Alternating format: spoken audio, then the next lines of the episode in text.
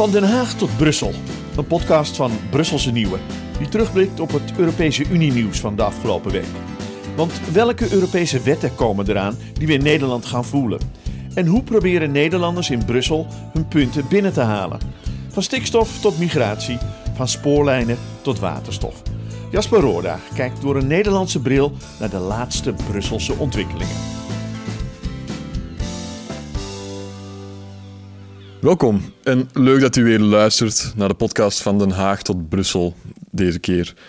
Um, deze week zit ik samen, of ja, ik, ik zit samen, ik, ik bel naar Yves Lacroix om het te hebben over een nieuw uh, voorstel van de Europese Commissie dat de Europese defensieindustrie fors moet uh, een uh, steun in de rug gaan geven.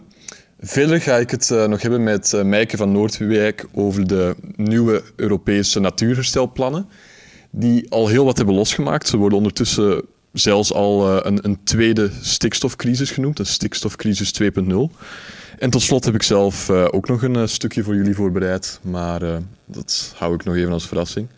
Uh, misschien om te beginnen, eerst dat munitieplan. Da- daar, daar hebben we het natuurlijk al eerder in de podcast over gehad. Voor de mensen die misschien niet elke week naar de podcast luisteren, ook al zou ik dat uh, toch wel van harte aanraden. Uh, Yves, ja. uh, kun jij misschien eerst nog eens kort samenvatten waar dat allemaal weer over ging? Ja, um, nou, we hebben natuurlijk Rusland is Oekraïne binnengevallen. Ik hoop dat iedereen dat weet. Um, ik hoop het ook. Um, Uh, daar wordt dagelijks, hè, er wordt, hè, nu het front eigenlijk stilstaat, er wordt heel weinig overgenomen, wordt er dagelijks echt duizenden artilleriemunitie uh, afgevuurd. Hè. Dus artillerie, dat zijn kanonnen die kunnen heel ver schieten uh, in een boog. Uh, en daar zijn, daar zijn speciale soort granaten voor nodig. Ja, want het zijn granaten en, en geen kogels, toch? Hè?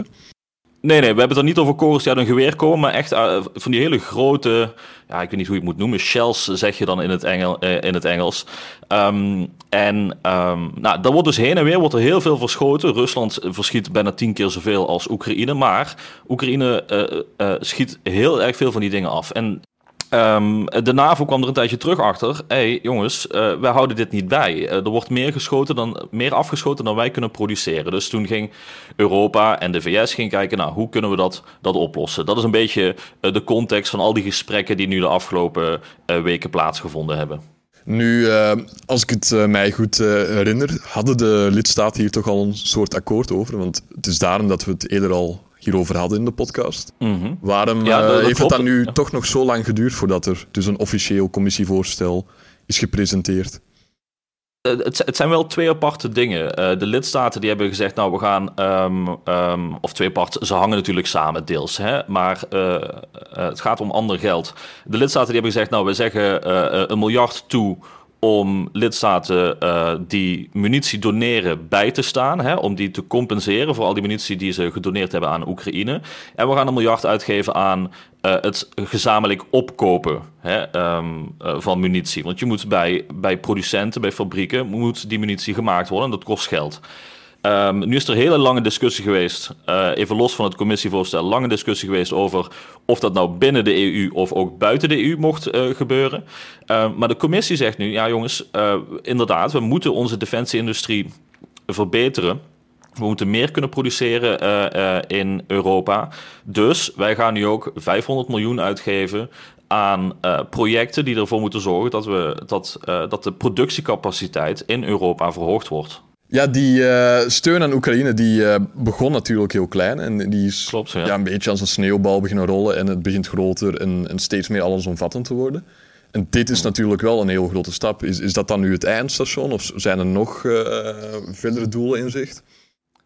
Ja, d- d- dus, d- ik vermoed het eerlijk gezegd niet dat dit het eindstation is. Mm-hmm. Nu, uh, Zelensky was, uh, was uh, onlangs in Den Haag en Rutte heeft nog een keer benadrukt dat hij wel wil gaan kijken naar het leveren van F zestien's bijvoorbeeld. Hè? Dat zijn uh, straaljagers, gevechtsvliegtuigen uh, die, uh, die Oekraïne kunnen helpen om het luchtruim in Oekraïne in ieder geval te beheren.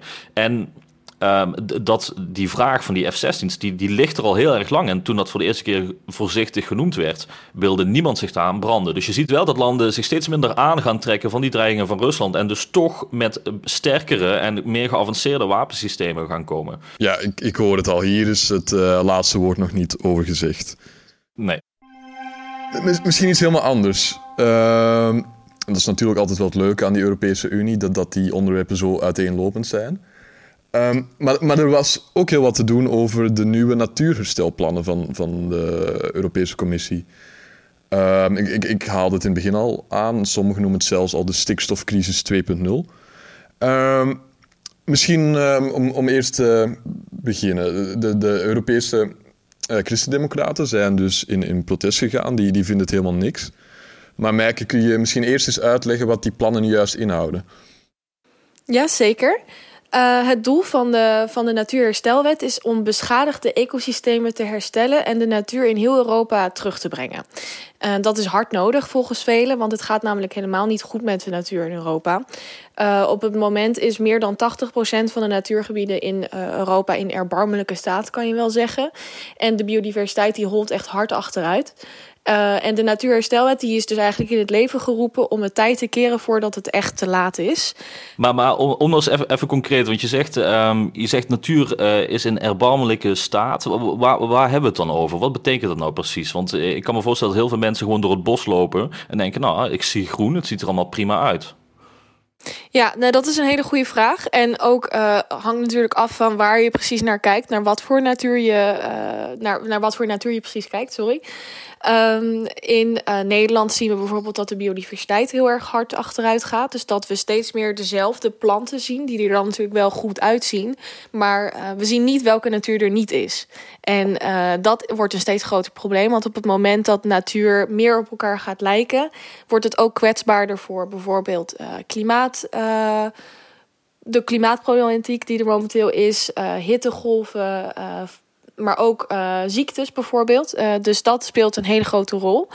Uh, verder kan je ook denken aan uh, de achteruitgang die we zien in, in insectenpopulaties op dit moment in Europa.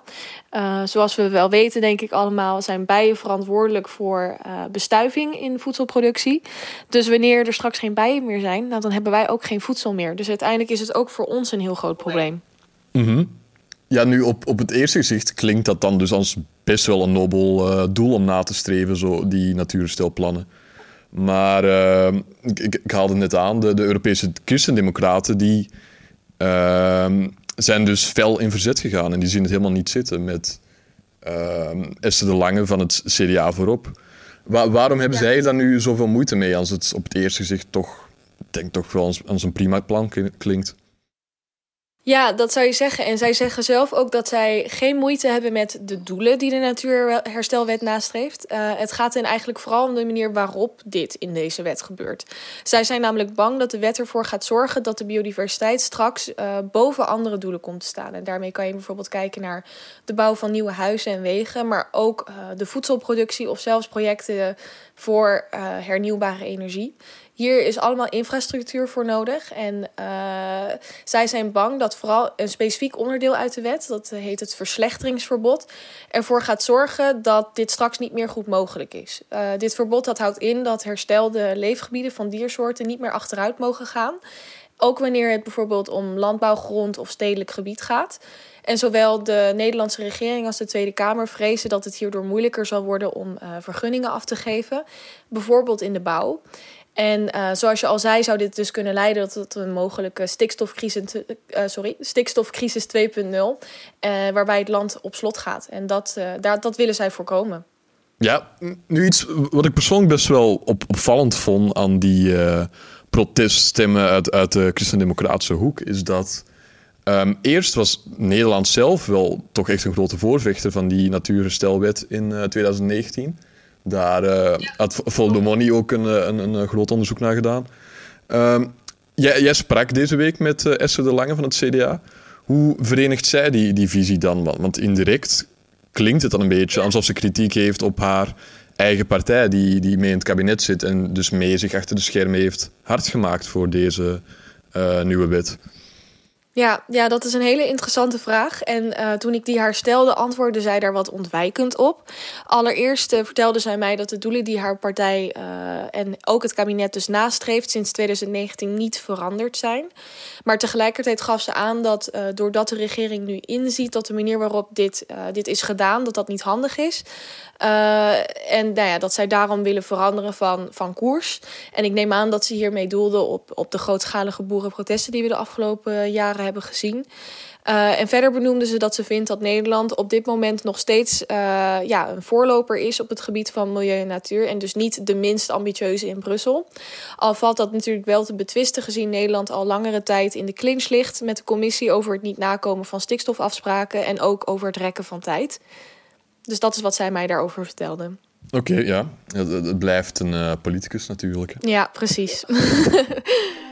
Um, ja, misschien is het goed om um, van stikstofcrisis twee punt nul even terug te gaan naar stikstofcrisis één punt nul, Jasper.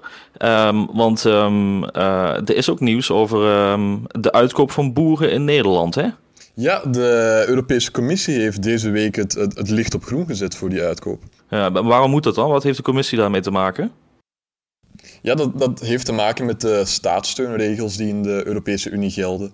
Die uh, willen eigenlijk voorkomen dat, dat lidstaten hun eigen industrie, hun, hun eigen bedrijven um, een oneerlijk concurrentievoordeel zouden geven. Dus om het een beetje concreet te maken, Nederland zou bijvoorbeeld kunnen zeggen: Uh, wij geven heel veel landbouwsubsidies waarbij boeren hun uh, materieel veel moderner mee kunnen maken. Maar ja, dan kunnen die natuurlijk wel die, die Franse boeren wegconcurreren. Ja. Dus, en daarom om, om, om dus uit de stikstofcrisis te komen en, en dat hele kabinetsplan om boeren te gaan uitkopen, dat, dat is gewoon vrij harde cash op tafel liggen. Dus daarom moest de commissie daar wel mee akkoord gaan, omdat dat kon schuren met die staatssteunregels. Ja, ja, want het uitkopen van boeren kan dus staatssteun zijn. Dat is eigenlijk wat je zegt. Ja, maar de commissie heeft dus nu in dit geval uh, geoordeeld dat het niet in strijd is met die staatssteunregels. Dus alle lichten gaan op groen. En wat betekent dat nu dan? En nu de lichten op groen gaan? Uh, ja, concreet betekent dat dat, uh, dat het kabinet uh, even denken, één komma zevenenveertig miljard euro mag gaan reserveren voor die hele uitkoopregeling. Dat, uh, dat valt nog te bezien of dat die uh, ook daadwerkelijk besteed gaat worden. Want het is natuurlijk een vrijwillige uitkoopregeling. Dus boeren mogen voor zichzelf uh, beslissen of ze daarmee akkoord gaan. Dat uh, mag gaan gebeuren tot begin tweeduizend achtentwintig. En ja, de, de bedoeling is dus dat, dat het gros van, van die gigantische geldpot dat gaat naar de, naar de piekbelasters. Een drieduizendtal in, in de buurt van de Natura uh, tweeduizend gebieden. En zij kunnen dan tot honderdtwintig procent van de marktwaarde van hun bedrijf terugbetaald krijgen. En dit gaat om uh, vrijwillige uitkoop. Uh, maar de vraag is dan natuurlijk nog wel een beetje hoeveel boeren gaan dat straks willen. Weet je daar ook wat over? Ja, dat is uh, nog zozeer de vraag. Maar in, in het verleden gelijkaardige uitkoopregelingen, die uh, daarbij liepen niet uh, bepaald storm. En was het uh, vooralsnog heel moeilijk om die boeren overtuigd te krijgen. En misschien ook wel belangrijk om, om hierbij te uh, zeggen. Een, een, een heel belangrijke voorwaarde voor de Europese Commissie om hiermee akkoord te gaan, is dat als zo'n boer ak- de, dus instemt met zo'n vrijwillige uitkoop, um, dat dat dan dus ook onomkeerbaar gaat zijn. Dus hij mag dan nergens nog in de Europese Unie ooit nog een boerenbedrijf gaan beginnen. Dus ja, ik, ik denk dat dat voor heel veel boeren toch wel uh, een, een, een, een, een dikke pil gaat worden om, om, om te slikken. Nou, wel duidelijk is dat we er in ieder geval nog niet klaar mee zijn met het hele stikstofverhaal. Of het nou over de natuur of over stikstof alleen gaat. Nee, dat, dat, dat gaat uh, nog zeker zeer spannend worden om, om te blijven volgen. En, en daarmee komen we eigenlijk ook ineens weer aan het einde van, van deze podcast. Um, volgende week vrijdag zijn we er weer opnieuw. Dus ik hoop u uh, van harte dan weer opnieuw welkom te mogen heten. En uh, nu ik toch uw aandacht heb, zouden wij het heel erg waarderen als u ook Uh, ons op Twitter, op, op, op Instagram, op Yves, uh, waar, waar zitten we nog allemaal op? Uh, uh, we zitten op Twitter, Instagram, Facebook, TikTok sinds kort. Uh, dus um, uh, volg ons uh, daar allemaal. En YouTube trouwens, uh, die moet ik niet vergeten. Dat is ook zeker een aanrader. Daar uh, stopt Yves heel veel uh, passie en bezieling in. Ik doe mijn best, ja. Tot volgende week.